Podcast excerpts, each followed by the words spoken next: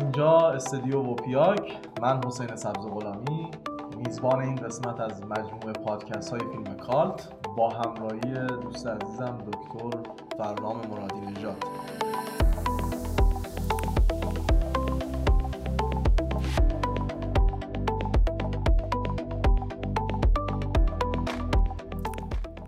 شما به نهمین قسمت از فیلم کالت گوش می‌کنید. با ما همراه باشید. در خدمت استاد عزیزم دکتر فرنام مرادی نژاد هستیم. آقای دکتر بفرمایید. سلام به شما حسین و مخاطبان خوب وپیاک. گام نهم یا جلسه نهم رو شروع می‌کنیم. ابتدا می‌خوام زیل تعریف کالت یه سری خطوط رو بگم و بعد یه میزانی هم از تاریخ مطالعات فیلم کالت در روزگاران خودمون در واقع.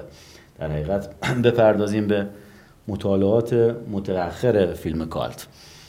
تو تعریف فیلم کالت دوست دارم به این نکات تیتروار دقت بشه. از مراجع و منابع مختلف اینها رو ترجمه کردیم و با دونستن این ازلاع مختلف می‌تونیم شاید کم و بیش به یه تعریف دقیقی برسیم. یک حواسمون باشه که هواداری و پیروی نقش ای داره. هرچند این تعریف هم یادون باشه محل مناقشه است و موارد نقض فراوانی داره. تعریف خیلی جاها تعریف کالت بیشتر شامل فیلمایی میشه که در واقع توسط بودجه های کلان و استودیوهای اصلی و کلان تولید نشده باشن. این اقتصاد صنعتی فیلم کالت هم خیلی مهمه. به قول معروف خیلی جاها می‌گفتن چرا داری از ناف به عنوان فیلم کوالت واقعی تو سینما ایران دفاع می‌کنیم گفتم چون واقعا با پول تو جیبی ساخته شده و اقتصادش اقتصاد شخصی هست و از جریان های کلان استودیویی و بودجه دولتی و اینها نمیاد. تعریف بعدی در حقیقت این هست که توجه کنیم به این موضوع که فیلم های کالت تلاش نمی کنند آگاهانه و بر مبنای اراده قبلی کالت بشند.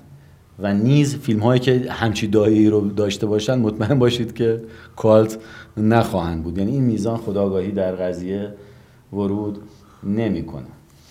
خیلی از فیلم هایی هم که توسط منتقدین و مخاطبان جریان اصلی پذیرفته میشند هم از شمول فیلم کالت خارج میشن. این موضع حداقلی رو به خاطر میسپاریم.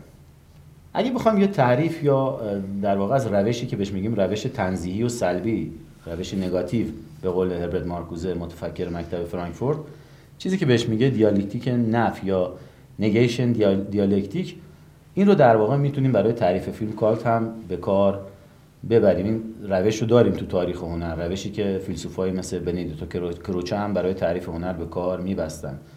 و این عبارت است از اینکه هنر اخلاقی سودمند و اقلانی نیست. فیلم های کالت واقعا قسمت عمدهشون به اون معنا دنبال رسوندن پیام های آنچنانی اخلاقی یا سودمندی که کسی بگه آقا من یه چیزی از این می‌گیرم که حالا چه می‌دونم بشه الگوم و اینها نیست و به شدت هم اتفاقا خیلی جاها غیر اقلانی اتفاقایی که داخل فیلم کالت و حول فیلم کالت میفته تو جنون سیگاری هم تو قسمت های پیشین صحبت کردیم که چجوری یه فیلم که می‌خواد اخلاق رو رواج بده به ضد خودش تبدیل میشه. دقیقا این جنون سیگاری از اون فیلم میشه که من فکر کنم از این مجموعه برنامه واقعا به یادگار بمونه. خیلی تو بحثا کم بشه اشاره شده مگر اینکه تو همون شماره های اندکی که تو مجله های سینمایی کشور یه اشارات کوتاهی بهش شده.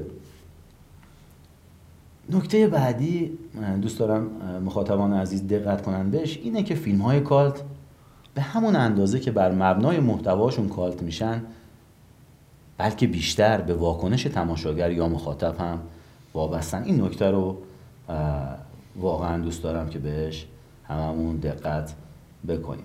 فیلم کالت ها ترجیح میدند به جای موفقیت در گیشه هواداران کم تعداد داشته باشند اما فدایی باشند کسانی که اکثرا واکنش های غریبی از خودشون بروز میدن. واکنش ها چی اشاره کردیم؟ واکنش ها شامل مشارکت های مخاطب در جشواره ها شبیه پوشی با کاراکترهای فیلم در واقع در مورد هواداریشون هست که البته این رو تو هواداران فیلم های جریان اصلی هم می‌تونیم ببینیم. با گذشت زمان این تعریف فیلم کالت ظاهرا به جای که بیشتر شفاف بشه هی مبهم شده و البته ابهام افزوده شده ولی واژه از اون کاربردهای خیلی محدودش هم گسترده تر شده و فراگیریش در واقع فراگیری کاربرد واژه بیشتر شده. و از نظرات سختگیرانه آغازین دور شده.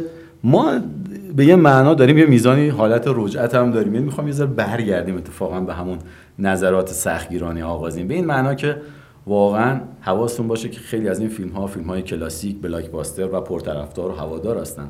بیایم دوباره خطوط ممیزه رو بیاریم سمت سختگیرتر باشیم نسبت به کاربرد واژه. گسترش واژه که شروع کرد در حقیقت به نشر بیشتر و انتشارات جریان اصلی اومدن واژه رو به کار بردن در مورد محصولات خودشون انگار از آن خودسازی انجام دادن. سینما دوستا و اون بخش شروع کردن به شاکی شدن. گفتن آقا از معنا شما دیگه تویش کردین. هر چی رو می‌بینید میگه این کالت اون کالت. دعوا بالا گرفت در واقع شما دارید واژه رو دیگه خیلی گسترده به کار می‌برید. نه اینجوری نبود. واژه قرار بود. یه بخش های حداقلی و خاصی رو پوشش بده. یه جاهایی اومدن به عنوان فیلم هایی که یه اصطلاح دیگه داریم به اصطلاح در واقع تکرو یا ماوریک. اومدن کالتا رو با فیلم های تکرو و عجیب غریب در واقع یکسان گرفتن. عنوان کلی شد برای هر فیلمی که یه میزانی تکرو و عجیب و غریب به نظر می‌رسید.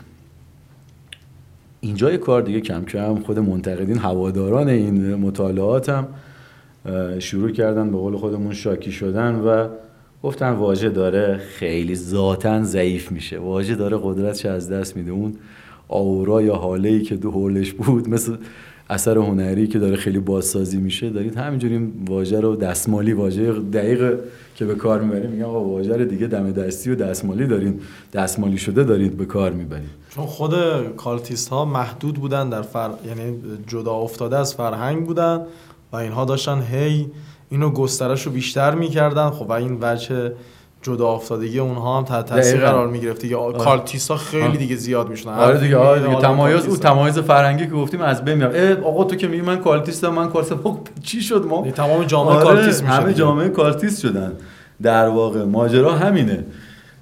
و قصه در واقع اینجوریه که گفتن نه واژه رو شما دارید ضعیف به کار می‌گیرید و دیگه خیلی داره متکی به ذهنیت میشه و هر گروهی از راه می‌رسه قادره که تعریف و تفسیر خودش رو از کالت ارائه بده. اینو من واقعا هم قبول دارم. یعنی در این جلساتی که با هم گام برداشتیم مخاطبان هم متوجه شدن که چه میزان از دل بخواهی بودن یا آربیترری بودن اصطلاحا تو این بحث کالت هست. و ما همه تلاش و باریک شدنمون اینه که برسیم به اون موضعی که بگیم نه ببینید واقعا مثلا ویژگی سادومازوخیستی باید در این سطح باشه. حداقلی گفتیم تعداد شمار هواداران یه چیزی در میانه باشون مثال شیمیایی رو به خاطر بیر. تمام تلاش های ما تدقیق در این بود که سختگیرتر بشیم نسبت به تعریف و اینجوری بود که حالا کسای دیگه اومدن وسط تو مطالعات کالت مثل جوان هالوز که منتقد فمینیست است میگه این ذهنگرایی اتفاقا باعث شده که فیلم با هواداران زن در حقیقت فیلم که هواداران زن بیشتر دارن بیان به جریان اصلی منصوب بشن و بگن اتفاقا این فیلم هایی که در واقع زنانه هستند اینها در شمول کالت دیگه نمیگم اون بحث ماسکولونیست بودن رو اشاره کردم بهش. و گفتن فیلم هایی که خیلی هواداران زن دارن جالب این موضوعه. اینا اصلا همشون جریان اصلی هن. این, این صفبندی انجام شد.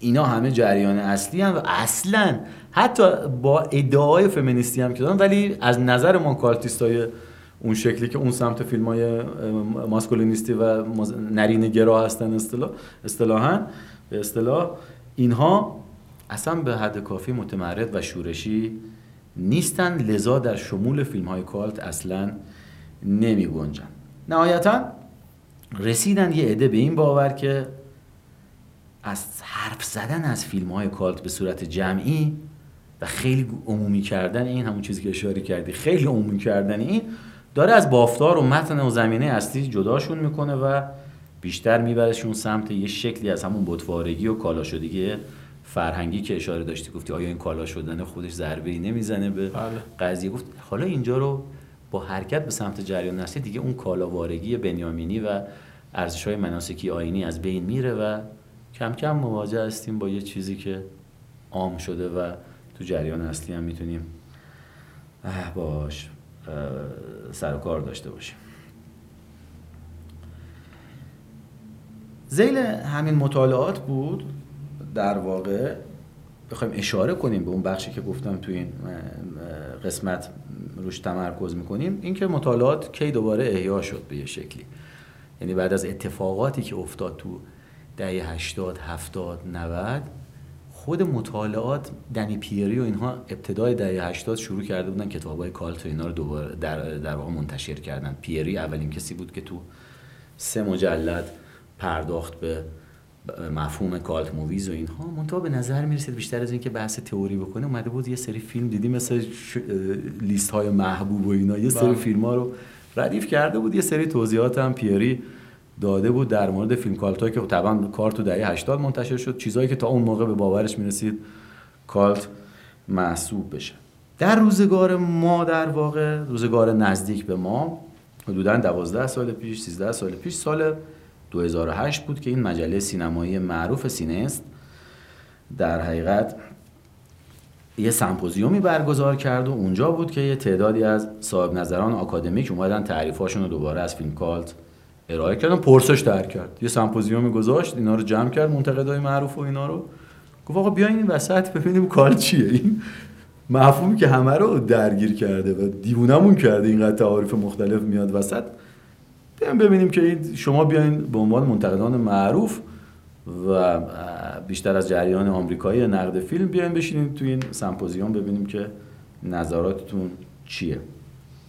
خیلی از این گروهی که حضور داشتن فیلم کالت رو اومدن در نسبت با جریان اصلی و سازشکاری و دنبال روی تعریف کردن و همین چیزهایی که اشاره کردیم اینا هم گروهی بودن که عنصر تمرد و سرپیچی رو شاخص فیلم کالت می‌دونستن. یه دسته دیگه در واقع اومدن اتفاقا اشاره کردن به این که جریان اصلی شدن فیلم کالت و برتری جمعیتی بینندگان مرد سفید پوست در واقع.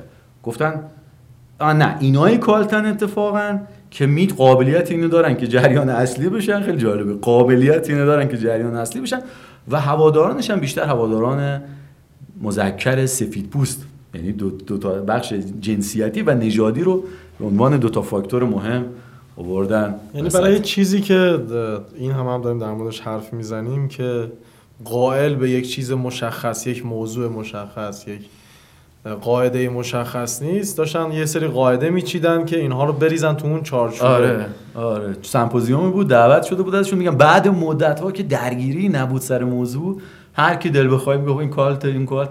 گفت بابا بیاین اینجا صداشون زد. گفت بیاین بشینیم یه جایی. و خب این چارچوبه خوبه یا بده؟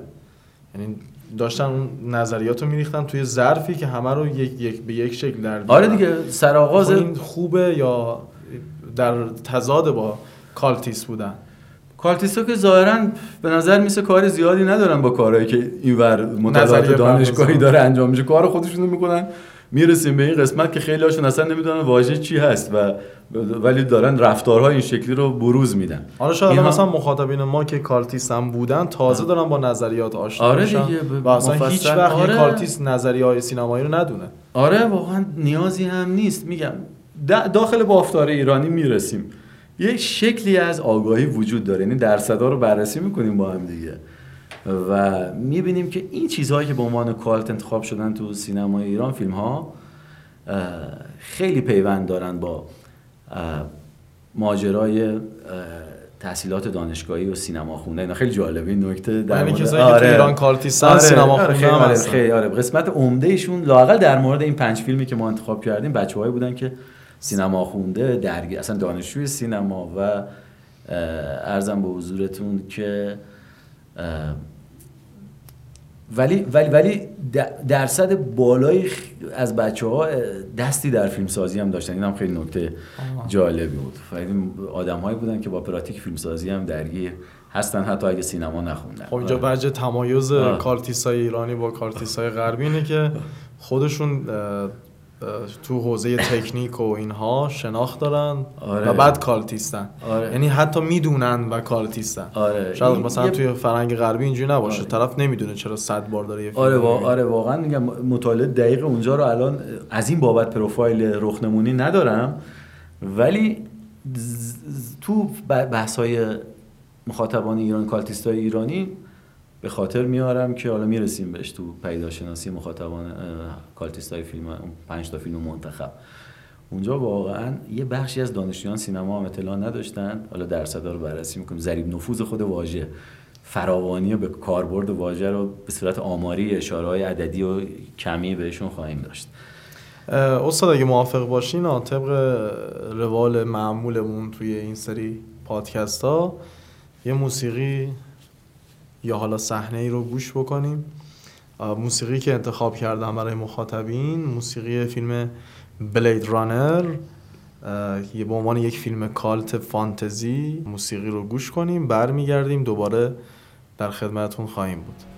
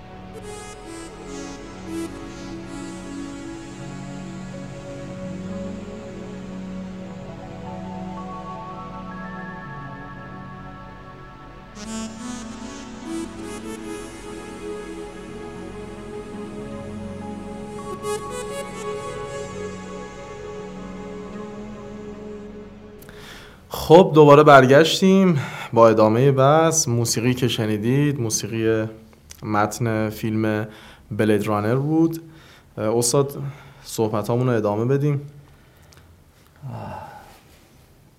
آره رسیدیم حسین به بحث اون سمپوزیوم سینئیست و در واقع تاریخ مطالعات کالت معاصر و متأخر از 2008 به بعد.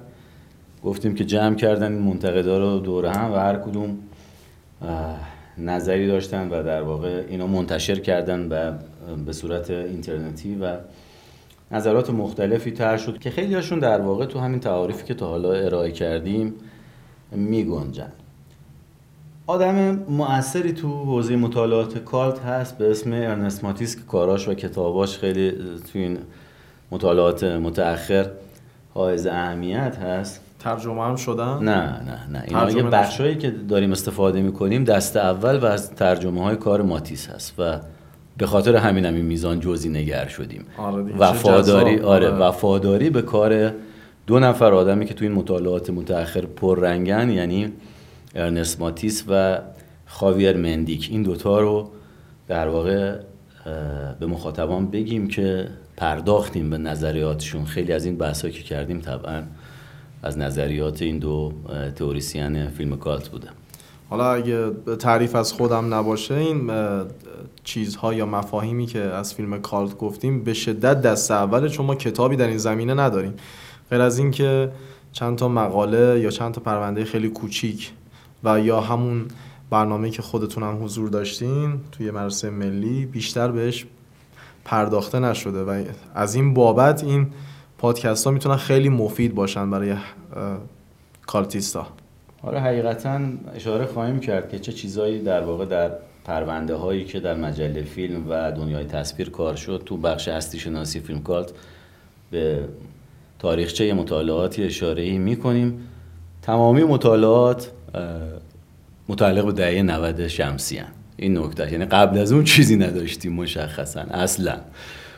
و خودم هم که شروع کردم اواخر دهه 80 طبعا طول کشید تا در واقع اواسط دهه 90 که رسیدیم به پایان بندی همین رساله ای که مبنای بحثامون هست. برگردیم به بحث ارنست ماتیس. اشاره می‌کنه که این فیلم های cult کمک می‌کنن تا به نابسندگی و ابهام موجود در بطن زندگی پی ببریم. و همین هم هست که ماجرا رو دشوار می‌کنه. چون دشواری ذاتا در مفهوم زیستن هست به یه میزان و این پی بردن به این ابهام موجود در بطن زندگی خود مفهوم cult رو هم دچار پیچیدگی می‌کنه.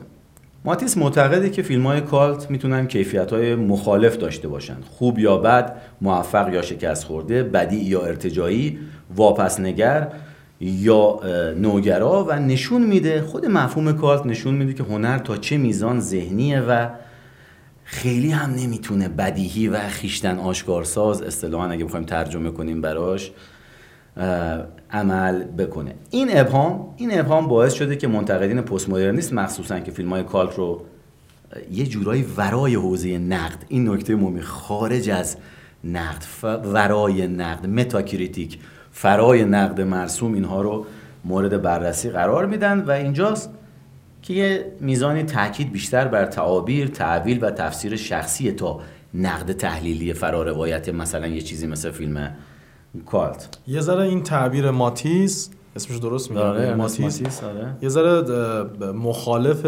تعبیر شاید شرقی از هنر باشه دیگه. اون مقوله که خیشتنداری رو داره رد می‌کنه ولی ما توی هنر شرقی خیش آشکارسازی آره, آره, آره خیش آشکارسازی آره ببخشید من اشتباه آره. گفتم. خیش آشکارسازی. ما خیلی اتفاقا توی شعر خودمون کاملا این خیش آشکارسازی وجود داره. آره این وجه تبیینی و اکسپرسیو و بیانگره که در واقع انگار که درونیات تو رو می‌خواد بیان بکنه اینا رو یه میزانی در واقع با این تعریف بهش نقد داره و قائل بود به حالا یه بار دیگه تکرارش بکنم از زبان شما. قائل بود به اینکه هنر خیلی ذهنیه. آره این این بخش ذهنی بودنه رو روش تاکید داره و اینکه خیلی هم بدیهی و آشکارساز آشکار کننده مخصوصا در باب خود ماهیت هنر نیست. این تضاد دوگانه در واقع تضاد ذاتیه که ماتیس خطی که می‌کشه اینه میگه مخاطبین رو به دو دسته هواداران مشتاق و راستین و آگاه در یک سو و مخاطبین جاهل تقسیم بندی می‌کنه. هواداران فیلم کالت یا کلا هواداران. آره هواداران. رو که حالا احتمالا نظرش اینه که این کالتیست ها طبعا اون بخش مشتاق و راستین و آگاه رو تشکیل میدن. هواداران جریان های اصلی تر جاهل و قافلند از خیلی چیزها و یه جورایی تن به جریان اصلی سپرده و بیشتر غرق شدن در اون کارخانه رویاسازی سینمایی رو ترجیح میدن. تا از جایگاه فعال با فیلم برخورد کردن. بعد از ماتیس یه آدم دیگه هم که توی مطالعات خیلی نظراتش واجد اهمیت هست اونم یه کتاب دیگه داره اونم ترجمه نشه. کلا کتابات ترجمه نشدن یعنی جا برای کار هست. منتها زیل این رساله ای که بیشتر اتفاقا تمرکزش به تحلیل و عوامل زمین های شکلی فیلم کالت در ایران بوده ما طبعا تو فصل های مقدماتی پرداختیم بیشتر به این تعاریفی که از همون کتاب ها برگرفتیم فکر کنم دیگه مخاطبین خیلی خوب آشنا شدن با مفاهیم مختلف در مورد فیلم کالت و الان کامل می‌تونن بفهمن چه فیلمی cult ه چه فیلمی cult نیست. cultist کیه؟ آره آره این بحثا شد واقعا. این بحثا میگم برگرفته از اون منابع دست اول بهش پرداختیم. این یانکوویچ در واقع در کنار یه محقق دیگه جفری اسکانس اینها فیلم های cult رو اومدن یه عنوانی بهش دادن تحت عنوان paracinema. پاراسینما رو آوردن این اصطلاح رو وسط. فیلم های حاشیه نشینی که خارج از پذیرش و اقبال فرهنگی و زیبا شناختی و نقادی مرسوم اشاره کردیم قرار می‌گیرن. شامل فیلم های بهرهکشانه گفتیم فیلم های موزیکال ساحلی تا اون چیزهایی که اسمشون رو گذاشتیم صاف پرن یا وقیه نگاری معتدل. نکته اینه در واقع که فیلم های کالت یه خصیصه مشترک وحدت بخش دارند و در واقع اونه که انگار گویی دارن زمینه و زمانه خودش رو هم تفسیر می‌کنن. خیلی فرزند زمانه خودشون هستن فیلم های کالت منتها از موزه مخالف خان اینو یادمون نره. تفسیری از موزه مخالف خان نه تفسیری همرأی و همرنگ زمانه. فرزند نقاد و شیطون و شاکی و آسی زمینه و زمانه که درش شکل می‌گیرن. این خیلی اینم جزو نکاتی که بارها روش تاکید کردیم. حالا مثال بیاریم روی فیلم ها توی جلسات آینده بیشتر این بحثا جا میفته که منظورمون چیه مخالف خانی؟ دقیقا دقیقا مخالف خانی رو در واقع مخصوصا تو نمونه هایی که بیشتر نزدیک بیدونیم به فیلم کالت می‌تونیم بهشون اشاره بکنیم.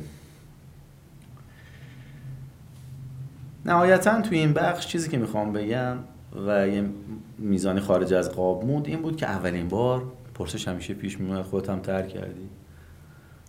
موضوع این بود که اولین بار کی دوباره واژه رو احیا کرد و آورد وسط تو بخش نقد و اینها. یادمون نره منتقد چپگرا هری آلن پوتامکین بود که رد این آثار سینمایی رو خیلی رفت عقب. از دهه 1910 گشت ببینه چیزی پیدا می‌کنه که با این واژه و این تعاریفی که داره تطبیق پیدا بکنه که اون موقع رسید به همون مسائل میدکالتی و بله. کالت متعالی و کالت فرودست و تو قسمت های آغازی آره، در مورد صحبت آره، کردیم. تو قسمت های اولیه گفتیم اشاره کردیم به کارهای چارلی چاپلین و دیگرانی که پوتمکین رفت سراغ کارهای اونها و این عنوان رو براشون انتخاب کرد که اینها ناسازی و مخالفت دارن با آینهای عمومی. این تعریفی بود که پوتمکین اشاره کرد. و جنجال فیلم های جنجالی که جنجال هورشون حول فیلم اتفاق افتاده. پوتمکین رفت تو همین واکاویش رسید به نوسفراتوی معروف فردریش ویلهلم مورناو که فیلم اصلا از اساس از نقطه عظیمتش با قول خودمون دچار دردسر و حاشیه و جنجال بود. اقتباس آزاد بود مجوز نگرفته بودن از در واقع برام استوکر خالق دراکولا. و بیوه استوکر اومد همون موقع شکایت گذاشت علیه کمپانی فیلمسازی که مورنا باش کار کرده بود. می‌خوایم اون جنجالای حوزه مصرف و اینا رو داریم میگیم. چجوری کمک می‌کنه؟ بله. موردی اینجا دقیقا در مورد فیلم معروف نوسفراتو. اینجا شکایت این بیوه از این شرکت برانا فیلم آلمان پرانا فیلم پرانا فیلم در واقع پرانا فیلم شرکت پرانا فیلم آلمان باعث ورشکستگی شرکت شد. چون فکر کن که یه فیلم باعث شده که شرکتی و شرکت فیلمسازی بزرگی ورشکسته بشه. خود ماجرا جنجال ایجاد کرد. حول نوسفراتو. اون موقع آلمانی که در کار نبوده جمهوری وایمار. آره جمهوری وایمار در واقع سیستم حاکم معروف به جمهوری وایمار بین در واقع فضای پس از جنگ جهانی اول تا بله. حاکمیت در واقع هیتلر و حزب ناسیونال سوسیالیست. 1933 تو دوره وایماری در واقع دوره وایمار این نوسفراتو ساخته شد و شکایت کار به اونجا کشید که تمام کپی های موجود و شناخته شده فیلم نابود شدن و نوسفراتو یه جوری اولین فیلم cult ی شد که فقط گفتیم اون بحث های دسترسی رو انجام دادیم. به واسطه نسخه های قاچاقی که هوادارا مخفی کرده بودن فیلم رسیده به امروز چقدر نزدیک به اون تعریف هایی که داشتیم از فیلم cult آره دقیقا یه سری هوادار یه سری cultist فیلم ها رو دزدیدن نگ... گفتن آقا ما نداریم که. خیلی بخوایم خودمونی بگیم نه ما نداریم که. میگن با باید این کپی ها همه جمع شه. و نوسفراتو اینجوری بود که موند برای تاریخ سینما بعد از اون شکایته و کمپانی نابود شد به یه معنا و ولی نسخه ها خوشبختانه حفظ شد و فیلم زنده موند. نسخه بازسازی شده نسفراتو هم موجوده. دوستان می‌تونن حالا دانلود کنن ببینن. چون حالا کپی رایت هم نداره راحت می‌تونن دانلود بکنن. چون خیلی وقت ازش گذشته. یه اشاره هم بکنم یه فیلم بی‌نظیر دیگه هم مورناو داره به نام طلو بله. که یکی از شاهکارهای فیلم سامته اون رو هم اگه دوستان ندیدن خیلی راحت می‌تونن دانلود بکنن. نسخه بازسازی شدهش هم وجود داره. اون رو هم ببینن. نکته دیگه ای که تو همین تعاریف گنجونده شد و اشاره هم کردیم بهش باز این بود که خیلی از کلاسیک های حتی عصر طلایی هالیوود هم تو زمان اکران اولیه خودشون از طرف منتقدین و مخاطبان نادیده گرفته شدن. این دست رد به سینه خوردن و نادیده گرفته شدن هم در مورد خیلی از کالت ها باید بهش دقت بکنیم و این فیلم ها سوق داده شدن به سمت وضعیت کالت شب شکارچی فیلم درخشان و فیلمنامه درخشان جیمز ایجی به کارگردانی چارلز لافتون بازیگر معروف انگلیسی. تنها فیلمش با یه فیلم در واقع تاریخ سینما موندگار شد. سالهای سال فیلم کالت بود و نقل قولها دیالوگاش بر سر زبان هواداران جاری بود و مورد دفاع قرار می گرفت خیلی جلوتر از اینکه به عنوان یه فیلم کلاسیک و مهم و تاثیرگذار مورد ارزیابی مجدد قرار بگیره. نهایتا در ختم این تعاریف باید اشاره کنیم به اینکه جنبندی میشه اینکه فیلم کالت های مدرن از دل ضد فرهنگ های دهه 1960 و فیلم های زیرزمینی که اشاره کردی بله. آره برخواستن. و در این میان مخالفان جریان اصلی سینمای هالیوود اومدن سمت اینها و قطب مخالف یه جورایی صفبندی کرد روبروی جریان اصلی.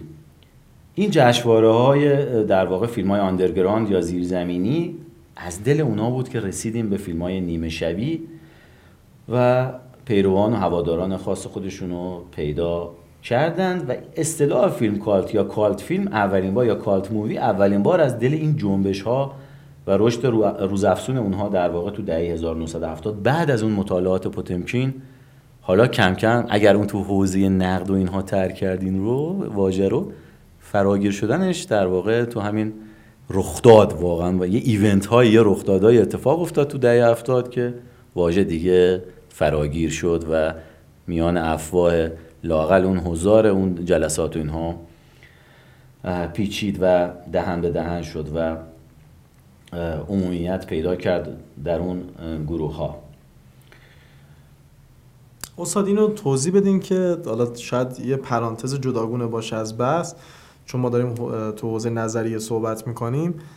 من یه پرسشی مطرح می‌کنم توضیح بدین شاید برای مخاطبینمون جالب باشه که ابتدای امر فیلمه و بعد نظریه بر اساسش گفته میشه یا اینکه بالعکس ماجرا. نه.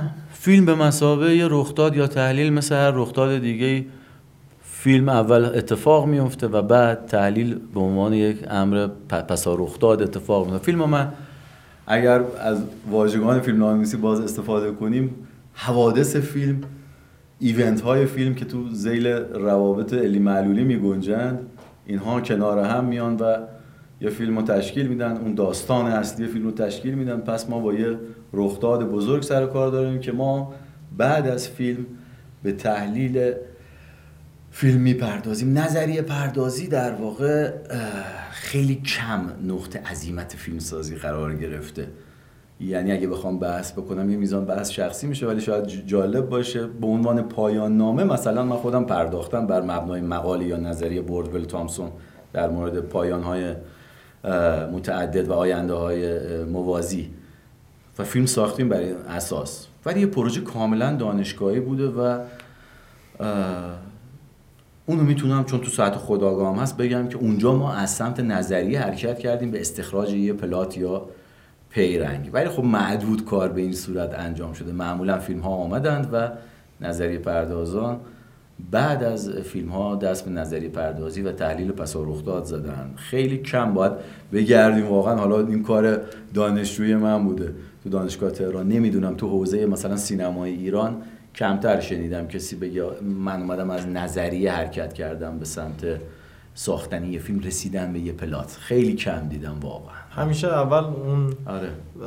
فیلم اتفاق افتاده و بعد نظریه وارد شده. من منم بخوام یه مثال اضافه بکنم. اینه که توی بحث فیلمنامه نویسی که بهش اشاره کردین اول هنرمند از قوه خلاقه خودش استفاده کرده و یک روایتی رو به وجود آورده و بعدها اساتید و نظریه پردازها اونها رو مدون کردن و به صورت متن در آوردن و شده الان قاعده بله. یعنی این چیزی که به عنوان مثلا رابط مکی وجود داره به وجود آورندش اول هنرمندای خلاقن و بعد رابط مکی میاد اینها رو مدون می‌کنه دقیقا. برو تو تاریخ حرکت کن یه شیفت تاریخی بزرگ بکن به سمت ارسطو.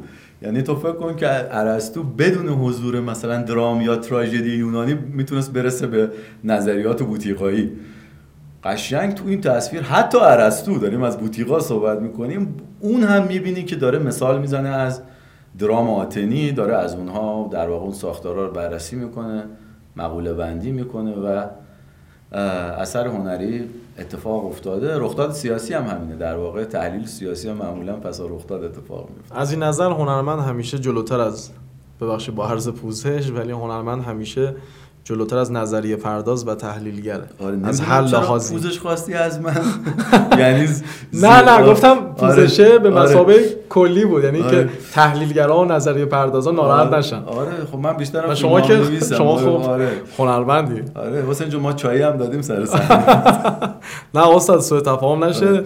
یعنی به شما گفتم یعنی مخاطب شما بودی ولی در اصل مخاطبم تحلیلگرا و نظریه پردازا بودن. اگه نکته هست اضافه بکنید اگه هم نه که یه جنبندی بکنیم برای پایان این قسمت. مرسی. در واقع جنبندی رو پرداختیم بهش کما بیش و این مسائلی بود که اشاره کردیم در باب تاریخ فیلم کالت و امیدوارم که بتونیم ورود کنیم دیگه تو قسمت بعدی. در قسمت بعدی به بحث هستی شناسی فیلم کالت در سینما ایران که کم کم خودمونی تر و نزدیک به ما و فضایی میشه که هممون داریم داخلش کار می‌کنیم و فیلم نامه می نویسیم و تولید نمیشه و بعد ارزم به حضورتون نظری پردازی می‌کنیم و از این دست. زنده باشی. مرسی استاد. آره قسمت های بعدی قاعدتا باز هم جذابتر از این خواهد شد. به خاطر اینکه خیلی علاوه زبانی اینجا مسئله است دیگه. خیلی زبان مهمه. و مخاطب فارسی زبان قاعدتا با این مقوله راحتتر برخورد می‌کنه. برای پایان ماجرا یه بخشی دیگه از من خشت آینه رو خیلی دوست دارم و این بار بله. دوم می‌خوایم تکرارش بکنیم ولی یه صحنه دیگه شو آره اگه اون صحنه کافو اینا رو بتونی بذاری که جلال مقدم بازی می‌کنه درخشان اون بازی فنیزاده و فوقلاده است و ما هیچ وقت بازی زندیات جلال مقدم که نویسنده بزرگی هم بود کارگردان خوبی هم بود و به نظر من کالت درست درمونی بود. خود شخصا شخصیت اصلا کالت بود و یه شکلی از محجوری و اینها هم تو زندگیش اتفاق افتاد. جلال مقدم و اون بازی درخشانش تو خشت آینه رو هرچند بازیگر اصلی زکریا هاشمی بود و بله. تاجی احمدی ولی اون صحنه کافه و اون شکل ورود انگلستان به مباحث کافه که ما یادمون نمیره واقعا. حتی دکوپاژ حتی شکل بازی مقدم به خاطرمون مونده واقعا. مرسی استاد. پس همون صحنه رو مخاطبین ما خواهند شنید. امیدوارم که استفاده کرده باشین. از این قسمت از پادکست های فیلم کالت. شاد و پیروز باشید. شرافت کار از دست ندیم. حقیقت چیه؟ پیش با افتاده است. بذاری قشنگ خیال کن حقیقت خیال خیلی بیشتر گذشته از این حرف آدم درست مثل چاست. حرف بزنی چا کردی بیافتی توش. حرف راست زدی؟ تا تا در اومدن از چای که خیلی مشکله بعضی وقتا غیر ممکنه اما چای کج. حرف درو افتادی توش؟ کمتر افتادی. زودتر می‌تونی بیرون بیای همیشه می‌تونی بیرون بیای به این جدول نگاه کنیم برو بابا این جدوله تا از پستی بخور. چه بدقله قبلک می‌خواد پسته بخوره. از تو کم میشه. بل بستم چی؟ چه میگنی جدول چی؟ لغلق دراز. وقتی خونه ها جور میشه. یه خط پر می‌کنی. یه وقت می‌بینی یه خط دیگه خودش داره بیرون میاد جدول اولش چند تا چار هست. همه خالی. هی که پیش میری جون جون می‌گیرن تا می‌رسی به وقتی که بدون اینکه سوال خونده باشی جوابو می‌تونی پیدا کنی. اما این دراز از لذت هنر خبر نداره. جدول حکم خلقت رو داره. حدس می‌زنی خیال می‌کنی. یه حرف می‌ذاری توی خون یه حرف بیطرف یه حرف بی هدف اما هر کدوم پایه آزاد یک حیرت. جزء مسلم حقیقت. یه حرف دیگه. یه حرف دیگه. یه حرف دیگه. یه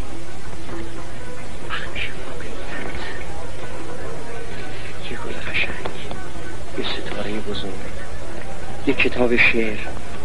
یه شاعر مهم. اسیرت کردی زن نانجیب مارک اورل. آنیا گالریا فاستینا. مشوقه ریچارد اول لیدی رابرت پال کامبریج. رمان بزرگ زیگرید اونست کریستین لارنس داتر. قهرمان کتاب دستایفسکی الکسی نیلیچ کریلوف. نه. در ابتدا کلمه نبود. در ابتدا حرف